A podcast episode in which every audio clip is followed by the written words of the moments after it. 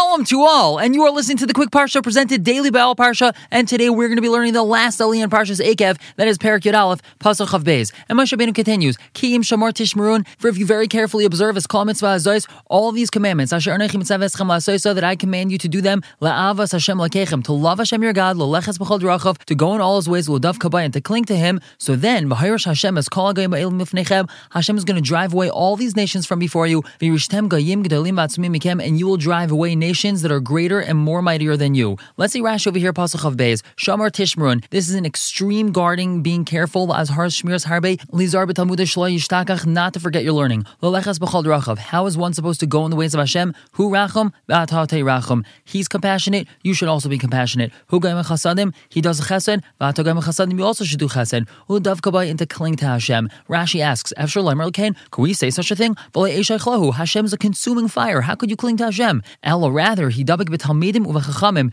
You shall cling to the talmidim and the chachamim, the sages and all the wise people. Umalani alecha kilu I'm going to treat it as if you clung to Hashem Himself. Pasuk Gimel and Rashi v'harish Hashem asisem mash alechem. If you did what's incumbent upon you, afani yasem mash alai. I'm going to do what's incumbent upon me, says Hashem. Vatsui mikem. They are mightier than you are. Atem gibarim v'him gibarim mikem. You're stronger, but they're stronger than you are. Shem loisha Yisrael gibarim. If Klal Yisrael was not strong, ma shevachahushim shebechas loymar. What exactly is it a praise to the Mayrim saying matsumi mikem that they're mightier than you? If you're not mighty, so of course they're mightier than you. Elatem gibarim misharumais. You're mightier than all the other nations. V'him gibarim mikem. But they're mightier than you, and nonetheless you're going to be able to drive them out if you do the right thing. So let's go back to Chumash Pasuk of Dalad. Kol hamakim. Any place asher tidrach kaf ragelchem boy that the bottom of your foot walks on. It shall be for you. Min hamidbar v'alvanain from the midbar in Lebanon and min hanahar nahar paras from the river nahar paras v'adayam achrein until the western sea yeg volchem. That shall be your borders.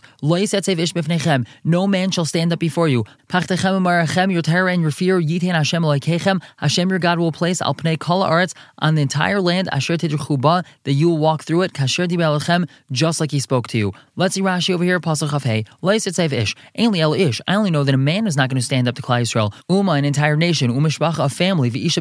Or a woman with all of her sorcery. Minayin. How do I know that they're not going to stand up to Klal Yisrael? Talmud the pasuk says mikol makim. No one is going to stand up against you. So Imkan asks Rashi. If so, Matam ish. So why does the pasuk tell us a man isn't going to stand up against you? We know that no one, even if it's not a man, if it's a nation, or if it's a people, or if it's a mishpacha, or if it's a lady with her sorcery, they're also not going to stand up to Klal Yisrael. Why does it say the word man? Even if he's as strong and powerful as Agmel Chabashan, he also is not going to stand up against you. Asks Rashi, Pachet Humayra, isn't Pachad and the same thing? Ella, Pachtechem is talking about Allah Kravim, your fear, your terror is going to be instilled upon the people that are close to you. Umarachem, your fear and your terror is going to be instilled Rechakim, also upon the people that are far away from you. And Pachad is Lashon Be'isas Pisam, this is referring to a sudden fear, and myra is Lashon Agam Yam Rabim, this is an expression of being worried for many days, a long-term worry. Kasher diber lechem, like he spoke to you, vehechan diber, and when did Hashem tell you this? As I'm going to send my fear and fright in front of you and instill it in all the nations in front of you. With this, we complete Parshas Eikev. Everyone should have a wonderful Shabbos.